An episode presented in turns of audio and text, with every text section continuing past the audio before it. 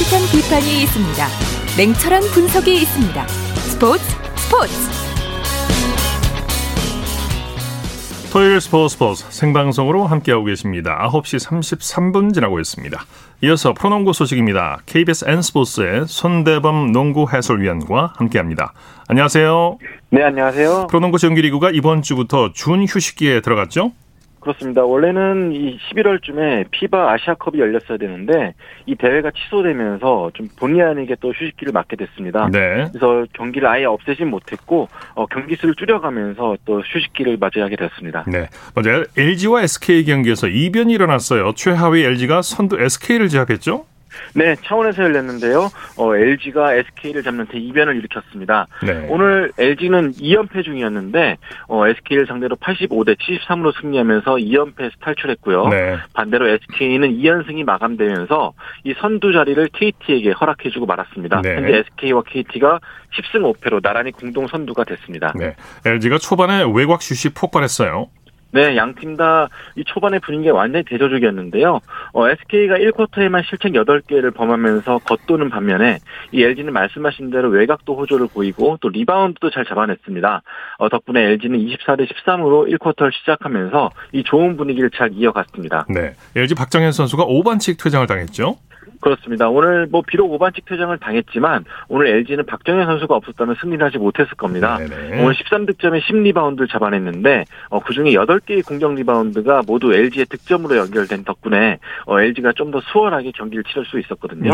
어, 조성원 감독 역시 경기 후에 이런 박정현 선수의 활약을 높이 칭찬했습니다. 네. SK는 중요한 순간마다 실책이 나왔어요. 그렇습니다. 오늘 전희철 감독이 경기 후에 이 LG전 완패를 선언했는데요. 네. 아무래도 큰 이유는 말씀하신 대로 실책에 있었습니다. 오늘 SK가 전반에만 실책 10개를 기록했고 또 경기 전체적으로 봤을 때 실책 16개 또 공격 리바운드도 굉장히 많이 허용하면서 이 안 좋은 경기력을 보여줬습니다. 예. 연패를 끄는 LG 조성원 감독 승리 비결을 뭘로 꼽았을까요? 네, 역시나 집중력을 빼놓을 수가 없었는데요. 그동안 LG 같은 경우는 이 승부처의 집중력이 떨어지면서 좀 많이 아쉬운 모습 보였거든요. 하지만 오늘 같은 경우는 이 강팀을 상대로 초반부터 리바운드에 굉장히 집중해줬고요. 또한 상대가 빠른 공격을 할 수 없도록 수비를 잘해준 덕분에 어, 승리를 거머쥘 수가 있었습니다. 네. 여자 프로농구에서는 우리은행과 신한은행이 연장까지 가는 접전을 펼쳤죠? 네, 이제 두팀 경기는 흥행 보증 수표가 된 것 같습니다. 예. 1라운드에 이어서 오늘도 굉장히 접전이었는데요. 이 아산에서 열린 우리은행과 신한은행 간의 경기는 우리은행이 연장 접전 끝에 75대 74로 승리를 거뒀습니다. 네. 오늘 승리 덕분에 우리은행은 2연승과 함께 신한은행과 공동 2위가 되었습니다. 네. 양 팀이 첫 맞대결에서도 접전을 펼치더니 오늘도 그야말로 뭐 피 터지는 접전을 벌였어요. 그렇습니다. 오늘 양 팀이 역전 횟수만 14번이 나왔을 예. 정도로 45분 내내 굉장히 치열했는데요. 어, 승부처에서 역시나 신한은행이 좀 외곽을 앞세워서 이 승기를 잡나 했더니 어, 결정적일 때 역시 최희샘 선수가 활약해주면서 우리은행이 1라운드 패배를 서력했습니다. 네. 자, 어떤 선수들이 팀 승리를 이끌었습니까? 네, 오늘 경기에서는 김소니아 선수가 팀 내 최다 득점자가 되었습니다. 23득점에 5리바운드로 우리은행을 잘 이끌어줬고요. 또 네. 박혜진 선수가 14득점을 기록했는데요. 어, 최희샘 선수가 오늘 10득점을 기록했는데 그중에 6점을 연장전에서 기록했습니다. 네. 아주 결정적인 3점슛 2개와 함께 우리은행을 살려줬고요. 반면에 신한은행은 김단비 선수가 24득점을 기록했지만 이 결정적일 때 이 종료 직전에 저질렀던 이 8초 바이올레이션 실책이 뼈 아팠습니다. 네. 말씀하신 대로 최이샘 선수의 결정적인 한 방이 우리은행을 살렸죠. 네, 이번, 이번 시즌 들어서 이 외곽까지 더 좋아졌던 최이샘 선수인데요. 네. 이 아시아컵을 치르면서 화- 확실히 좀 외곽이 더 살아난 것 같고요. 또 자신감도 올라온 것 같습니다. 이 최이샘 선수의 활약 덕분에 어, 신한은행을 꺾을 수가 있었습니다. 네. 자, 프로농구 올스타전에 출전할 선수들을 뽑는 팬 투표가 시작됐다고 하죠? 그렇습니다. 오늘부터 이제 12월 아, 12월 11일까지 남자농구 올스타전 팬투표가 시작이 되는데요. 네. 어, 각 팀별 다섯 명의 후보 선수가 올라와 있습니다. 그래서 팬들 팬들 같은 경우는 매일 매일 한 번에 걸쳐서 한 번에 한해서 투표할 수가 있게 되고요. 네. 이 올스타전은 1월 16일에 열리는데 이 장소는 다음 주 월요일에 KBL이 공식 발표할 예정입니다. 네. NBA 소식 살펴볼까요? 피닉스의 질주가 이어지고 있네요. 네, 피닉스 선즈가 어, 계속 질주를 하고 있습니다. 이 네. 댈러스 매버릭스 상대로 112대 104로 승리를 거뒀는데요. 오늘 승리 덕분에 11연승을 달리게 됐는데 이게 무려 15년 만이라고 합니다. 네. 어, 그만큼 최근 기세가 굉장히 무서운데요. 이 크리스 폴 선수가 18득점에 14어시스트로 경기를 진두지휘한 가운데 이 데빈 부커 선수도 19득점을 거들었습니다. 네. 반면에 댈러스는 루카 돈치치 선수의 부상 결장이 뼈아팠는데요. 어, 제일런 브라운, 브런슨이라든지 이 포르징기스 선수가 맹활약해줬지만 이 리더인 돈치치의 공백이 여실히 드러났던 막판 이었습니다. 토론토는 세크라멘토를 상대로 압도적인 승리를 거뒀죠. 네, 토론토 랩터스가 108대 89로 세크라멘토 킹스를 꺾고 이 3연패에서 탈출했습니다. 이 파스칼 시아캄 선수가 오랜만에 이름값을 해줬는데요. 32득점으로 활약하면서 팀 승리를 이끌었고요. 반면에 세크라멘토는 토론토의 수비에 밀리면서 이 공격다운 경기를 펼치지 못했습니다. 네. 이 세크라멘토는 현재 최근 7경기에서 1승 6패로 부진에 빠져 있습니다. 네. 자, 소식 감사합니다. 고맙습니다. 프로농구 소식 KBS N 스포츠의 손대범 농구 해설위원과 살펴봤고요. 이어서 한 주간 이슈가 됐던 스포츠계 소식을 집중 분석해보는 최동호의 스포츠 칼럼 시간입니다. 지난 2011년 연고지 대구를 떠나서 고향으로 옮긴 오리온이 지난 17일 원정팀 자격으로 대구를 다시 찾는데요. 오리온은 대구를 떠나는 과정에서 대구 팬들에게 큰 상처를 남겼습니다. 스포츠 평론가 최동호 씨와 함께 프로스포츠 연고지와 팬심에 대해서 자세히 얘기 나눠보겠습니다. 안녕하십니까? 예, 안녕하세요. 자, 한때는 대구 오리온이었다가 고향 오리온으로 변신한 오리온이 10년 만에 에, 대구를 찾는데 예. 자, 어떻게 보십니까? 어, 오리온이 대구 연고팀이었었죠. 네. 그러다가 2011년에 연고지를 고양시로 옮겼고요. 아, 그런데 이 연고지 변경할 수도 있습니다. 그런데 이, 이 문제는 연고지 변경할 때 오리온이 대구시나 대구 팬들하고 전혀 소통이 없었다는 거죠. 네네. 이러다 보니까 당시 언론 보도에서 야반 도주라고 표현할 정도로 이 사전 예고 없이 갑작스럽게 이제 그야말로 대구를 버리고 이 고향으로 이전해서 이 대구 팬들이 배신감을 느끼면서 상처를 많이 받기도 했었습니다. 네네. 어, 근데 그러다가 이번 이 전자랜드를 인수한 이 한국가스공사가 이 대구를 연고지로 결정하면서 이 대구의 프로농구 팀이 부활했고요. 이 네. 한국가스공사가 아, 17일 경기에서 오리온을 상대로 홈 경기를 벌이면서 오리온이 10년 만에 대구에서 경기를 가졌죠. 네. 연고지를 변경하는 과정에서 소통이 없었다는 건데 예. 이 대구 팬들이 한국가스공사를 뜨겁게 응원했는데요. 한국가스공사를 열정적으로 응원하는 마음 한 구석에는 오리온에 대한 서운함이 있었겠죠. 어, 이제 그렇다고 봐도 되겠죠. 어, 뭐 10년이 지났지만 예, 대구 팬들 마음속에 이 대구를 버리고 떠난 팀이다. 이런 서운함이 예. 없을 수는 없다라고 보거든요. 예. 네, 그래서 이제 한국가스공사를 뜨겁게 응원했고요. 뭐 간간히 오리온에 대한 야유도 나오고는 했습니다. 네. 어, 홈팬의 응원에 힘입어서 이 한국가스공사가 승리했고요. 자, 그래도 어, 이 보니까 이 대구 팬들이 대단했던 게 이 경기에서는 열심히 한국 가스공사를 응원했거든요. 네. 야, 그런데 오리온 선수들이 경기장에 도착했을 때 반갑게 맞이해줬습니다. 예. 아, 이 사진도 같이 찍고 하면서 아주 이런 면들을 보면은 아주 이 대구 팬들의 매너가 성숙되어 있다. 이게 이런 것들을 좀 보여주기도 했었죠. 예. 프로스포츠에서는 연고지와 연고지 팬들의 응원이 인기의 절대적인 요소라고 할 수 있는데 그래서인지 연고지 이전에 따른 갈등이 표출된 사례들이 많이 있었죠. 어, 예, 많이 있었죠. 자, 올해만 해도 이 프로농구에서는 KT가 이 부산에서 수원으로 연고지를 이전했고요. 자, 네. 이때 이 부산 지역의 시민단체들이 연고지 이전을 비판하는 성명을 발표했고요. 어, 또 이 부산에서는 KT 상품 불매 운동이 벌어지기도 했었습니다. 네, 네. 어, 이 갈등 사례로는 대표적인 게 이제 프로축구 제주 유나이티드거든요. 네. 그러니까 이 부천 F, 어, 부천 SK가 2006년에 연고지를 부천에서 제주로 변경하면서 제주 유나이티드로 변신했습니다. 네. 자, 그런데 이 부천 팬들이 이 연고지 이전에 반발하면서 아예 이 시민이 주도해서 부천 FC를 새롭게 팀을 만들었거든요. 네.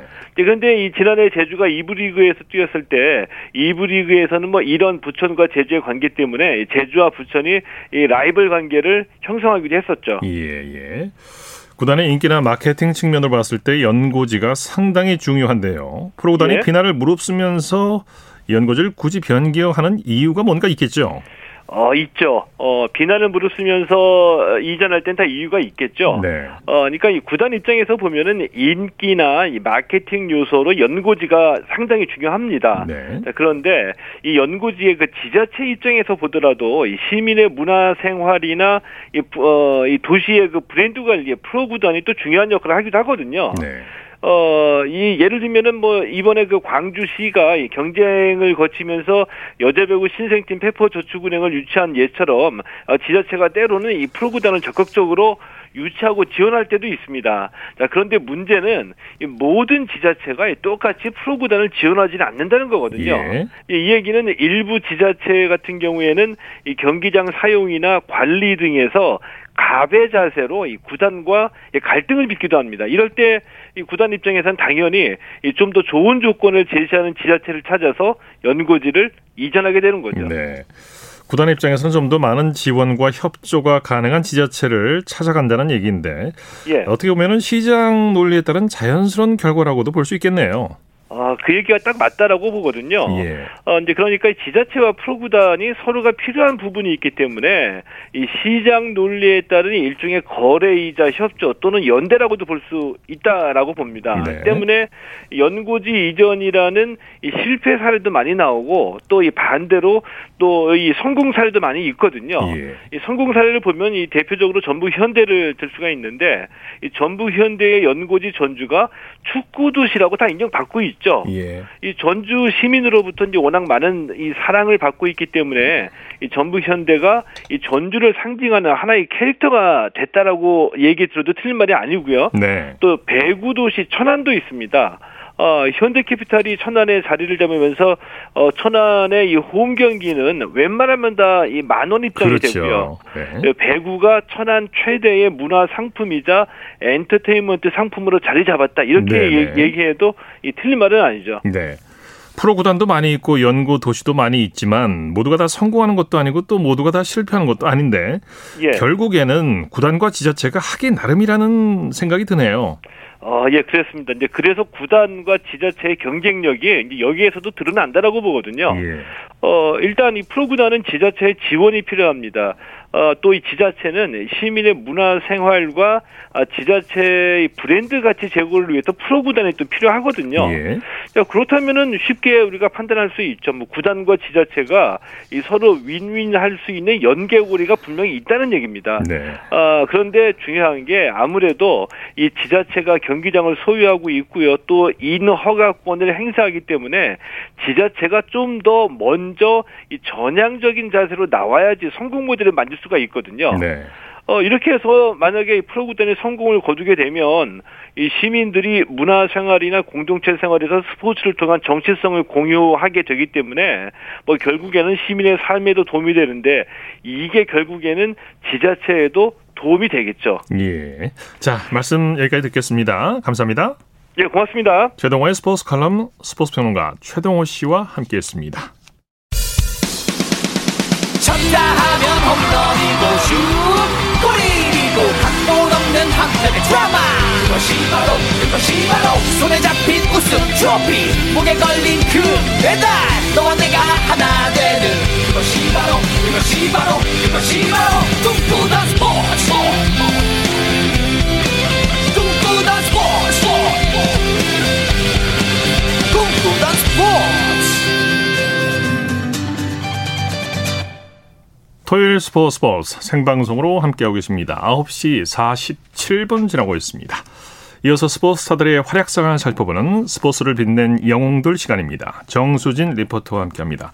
어서 오십시오. 네, 안녕하세요. 자, 오늘도 지난 시간에서 왕년의 프로야구 스타 이만수 선수 얘기죠? 네, 어, 이만수 선수가 97년도에 은퇴를 하고 98년부터는 미국으로 건너가서 마이너리그에서 코치 생활을 시작했고 2000년부터는 메이저리그 그 시카고 화이트삭스의 불펜 포스 코치로 활약했습니다. 예. 이후에 국내로 돌아와서는 SK 와이번스에서 지도자로 활약했는데요. 아, 그러던 중에 2007년 SK 수석 코치 시절에 팬들에게 즐거움을 선사한 에피소드가 있었죠. 네, 어떤 에피소드인지 소개해 주시죠. 네, 선수들과 훈련하던 중에 문학구장이 매진이 되면 속옷, 그러니까 팬티만 입고 그라운드를 돌겠다 네, 하는 네, 얘기를 그랬었죠. 했고, 네, 네. 실제로 이만수 속옷 보러 가기 운동이 예. 벌어진 거예요. 네, 네. 이 공약 때문인지 한 달 만에 문학구장 네. 3만 400석에 가득 찼고요. 이만수 코치는 공약대로 속옷 세리머니를 하게 네, 됐습니다. 기억이 납니다. 그야말로 뭐 팬들을 기쁘게 한 하나의 퍼포먼스였죠. 네, 팬들이 있어야 진정한 야구다라는 생각이었는데요. 관련 내용은 2007년 5월 26일 KBS 9시 뉴스에서 들어보시죠. 프로야구 인천 문학경기장에서 사상 최초로 코치가 팬들과 어우러져 속옷 세리머니를 펼친 일대 사건이 벌어졌습니다. 이 재미있는 사건의 주인공은 SK의 이만수 코치입니다. 신병일 기자입니다. 경기 시작 1시간쯤 지나 3만 명의 만원 관중이 기록되고 이진영의 시원한 홈런포가 터진 뒤인 클리닝 타임. SK 이만수 코치가 웃통을 벗고 사각 팬티만을 입은 채 그라운드를 달리는 진기한 장면을 연출합니다. 팬들로부터 받은 백여 장의 팬티 중에서 고른 가장 코믹한 모양의 팬티. 50살의 나이를 부색케 하는 건장한 몸매.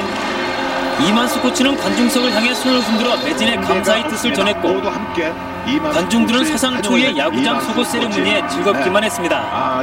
아, 야구장은 여러분들이 없으면은 프로야구는 존재할 수 없습니다. 앞으로 자, 이 계기로 해서 우리 프로야구가 다시 예전처럼 자, 부흥할 수 있도록 많은 소원 부탁드립니다.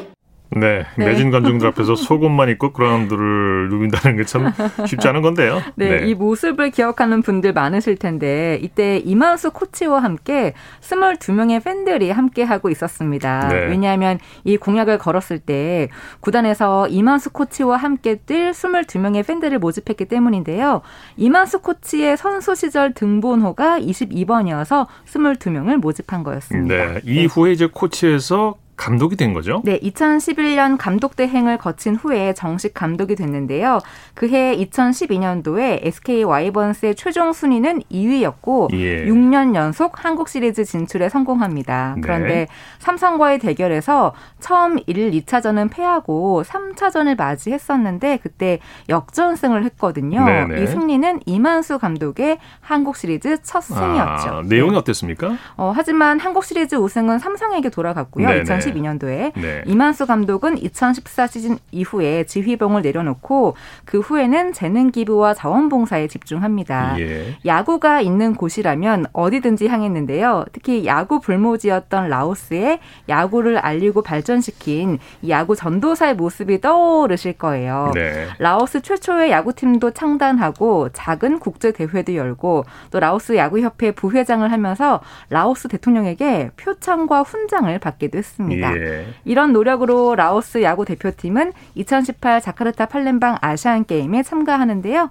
그 감격의 첫 경기 2018년 8월 21일 KBS 9시 뉴스에서 함께 보시죠. 태국을 상대로 감격적인 아시안 게임 데뷔전을 가진 라오스 대표팀. 하지만 국제대회 벽은 높았습니다. 더그아웃에 함께한 이만수 감독의 격려에도 선수들은 긴장한 탓인지 잇단 실수로 매회 점수를 내줬습니다. 공격에서도 안타 한 개를 때려내는데 만족해야 했습니다. 결국 라오스는 15대 0 6회 콜드 게임으로 패배해 첫 경기를 아쉽게 마무리했습니다. 라커룸에 돌아온 선수들의 표정은 침울했습니다. 하지만 이만수 감독의 따뜻한 격려가 선수들의 분위기를 바꿨습니다. Good! Good job! 야구 50년 했는데 정말 잘한다. 야구 불모지 라오스의 아시안 게임 첫 출전이라는 수확을 거둔 이만수 감독. 끝까지 포기하지 않은 선수들이 자랑스럽기만 합니다. 6회까지 했다는 것은 아, 정말 제가 칭찬해 줬습니다. 내일 이기면은 저는 어, 라오스에서 팬티만 입고 어, 정말 한 바퀴 뛰겠습니다. 저 기대해 주십시오. 라오스 야구 대표팀은 내일 스리랑카를 상대로 역사적인 아시안 게임 첫 승에 도전합니다. 자카르타에서 KBS 뉴스 하무림입니다. 예. 네, 내일 이기면 또 속옷만 입고 뛴다고 하셨는데 네. 아쉽게도 네. 그 경기는. 졌기 때문에 예, 뛰지 못했습니다. 네, 네. 참 보면 이만수 선수가 헐크에서 라오스 야구의 아버지가 됐는데요.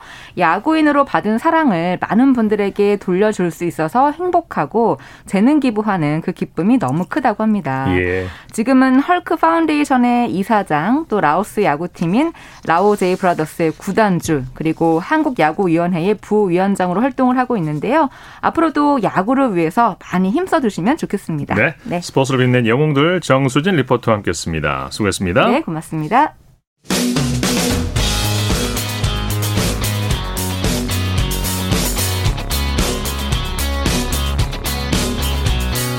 따뜻한 비판이 있습니다. 냉철한 분석이 있습니다. 스포츠 스포츠 이어서 한 주간의 해외 스포츠 소식 정리합니다. 월드 스포츠 연합뉴스 영문뉴스부의 유지호 기자와 함께합니다. 안녕하세요. 네, 안녕하세요. 미국이 중국 인권 문제를 들어서 내년 2월 베이징 동계올림픽에 외교적 보이콧을 검토 중이라고 하죠. 네, 이조 바이든 미국 대통령이 현재 시간 18일 베이징 동계올림픽의 외교적 보이콧을 지지하느냐는 질문에 네. 우리가 검토하고 있는 것이라고 답했습니다. 어, 바이든 대통령이 베이징 동계올림픽 보이콧 가능성을 언급한 것이 이번이 처음인데요. 백악관에서도 신장 위구르 자치구에서의 인권 관행에 대한 우려 때문에 외교적 보이콧을 검토한다고 했습니다. 네. 이 외교적 보이콧이라고 하는 것은 이 올림픽에 선수단은 보내지만 정부나 정치권 인사들을 꾸려진 사절단은 따로 파견하지 않는 것을 뜻하는데요. 어, 주최국에 대한 사실상 경고의 메시지를 담은 조치라고 볼 수 있겠는데요. 네. 이 앞서 열린 미중 정상회담에서는 올림픽 자체에 대한 언급은 없었습니다. 네. 중국은 미국이 스포츠를 정치화한다고 강하게 반발했군요. 네, 중국 외교부는 어, 선수들이 베이징 올림픽의 진정한 주인공이라면서 스포츠를 정치화하는 것은 올림픽 정신에 어긋나 각국 선수들이 이익에 해를 끼친다고 했습니다. 예. 어, 또 신장 문제는 순전히 중국의 내정이기 때문에 외부 세력이 어떠한 명목과 방식으로도 간섭하는 것을 용납하지 않는다고 강조했고요. 예. 또 미국이 인권 문제와 관련해 중국을 비난하는 것은 사실과 맞지 않는다고도 했습니다. 네. 어, 이런 가운데 영국 정부 내에서도 베이징 대회에 대한 외교적 보이콧을 검토하고 있다는 현지 언론 보도가 있었는데요. 어, 이러, 이 관련해서 영국 외교부는 지지하고 있지만 어, 보리스 존슨 총리는 조심스러운 입장을 보이고 있다고 합니다. 네. 로저 페더러가 내년 첫 메이저 테니스 대회인 호주 오픈에 출전하지 않을 것으로 보인다고요. 네, 페더러의 코치 이반 류비치치가 지난 15일 BBC 인터뷰를 통해서 현실적으로 페더러가 내년 호주 오픈에 출전할 가능성은 없다고 밝혔습니다. 네. 지난해 두 차례 무릎 수술을 받은 페더러는 올해 3월 코트에 복귀했다가 어, 이후 상태가 악화돼서 여름에 또 한 번 수술을 받았는데요. 류비치치 코치는 어, 페더러가 대회 우승할 기량을 되찾고 싶어 한다면서 어, 40살의 나이에 예전처럼 빨리 회복되지 않아서 차근차근 복귀 과정을 밟을 예정이라고 합니다. 네. 하지만 이 코치는 아직 페더러가 은퇴를 계획하는 것은 아니라고 강조했습니다. 네. 페더러와 함께 남자 테니스 빅3로 불리는 조코비치와 나달도 호주 오픈에 불참할 수 있다고 하죠. 네, 그렇습니다. 이 세 선수가 나란히 메이저 대회 통산 최다 우승, 아, 20번 우승 대기록을 나눠 갖고 있는데요. 근데 이 세 명 모두 호주 오픈에 나가지 않을 수도 있습니다. 예. 어, 호주 정부가 참가 선수들의 코로나19 백신 접종을 의무화하면 어, 조코비치가 대회를 건너뛸 수도 있는데요. 어, 평소 백신 접종 의무화에 반대하는 것으로 알려진 조코비치는 자신의 접종 여부에 대해서는 밝히지 않고 있습니다. 어, 또 나달은 발 부상에서 회복 중이어서 현재로서는 호주 오픈 참가를 장담하기는 어려운 처지입니다. 네. 도핑 조작으로 제재를 받는 러시아 선수들이 베이징 동계올림픽에서도 국기에 들어가는 삼색 유니폼을 입는다고 하죠. 네, 지난 15일 러시아 올림픽 위원회에 따르면 IOC가 지난주에 러시아 선수들이 유니폼을 승인했다고 하는데요. 어, 이 도쿄 올림픽 때와 비슷하게 러시아 올림픽 위원회 엠블럼과 국기에 들어가는 빨강, 하양, 또 파랑의 세 가지 색깔이 들어갑니다. 예. 러시아는 도핑 문제로 국제 스포츠 사회 제재를 받아서 어, 국제대회에 출전을 하지 못하고 있지만 이 도핑 혐의가 없는 선수들은 중립국 소속으로 올림픽에 출전할 수 있는데요. 어, 자국 국기와 국가를 사용 못하지만 대신에 러시아 국기 3색은 사용이 가능합니다. 예. 어, 하지만 이 색깔을 사용해서 유니폼을 입는 것에 대해서 이 도쿄올림픽에서 불만이 좀 있었는데요. 이 제재의 주 목적이 국기와 국가 사용을 불허해서 러시아 선수들의 자긍심을 떨어뜨리자는 데 있는데 네. 어, 이 틈을 주는 바람에 징계 효과가 반감됐다는 비판도 있었습니다. 네. 실제로 러시아 출신 선수들은 이 국기에 들어가는 세 가지 색을 사용하는 것만으로도 어, 국가 정체성을 느끼기에 충분하다면서 제재 효과는 크게 느끼지 못한다고 말한 적도 있습니다. 네. 자, 소식 감사합니다. 네, 감사합니다. 월드스포츠 연합뉴스 영문뉴스부의 유지호 기자였습니다. 골프 단신 전해드립니다. 고진영 선수가 미국 여자 프로골프 투어 시즌 최종전 CME 그룹 투어 챔피언십 둘째 날 다섯 타를 줄이며 선두 추격에 불을 붙였습니다. 세계 여자 골프 랭킹 1위 넬리 코다의 한 타차 9위로 따라붙었습니다. 이틀 연속 7타씩을 줄인 셀린 프랑스의 셀린 부띠에가 4타차 선두를 달리고 있습니다. 자, 스포츠 스포츠 오늘 준비한 소식은 여기까지고요. 내일도 풍성한 스포츠 소식으로 찾아뵙겠습니다.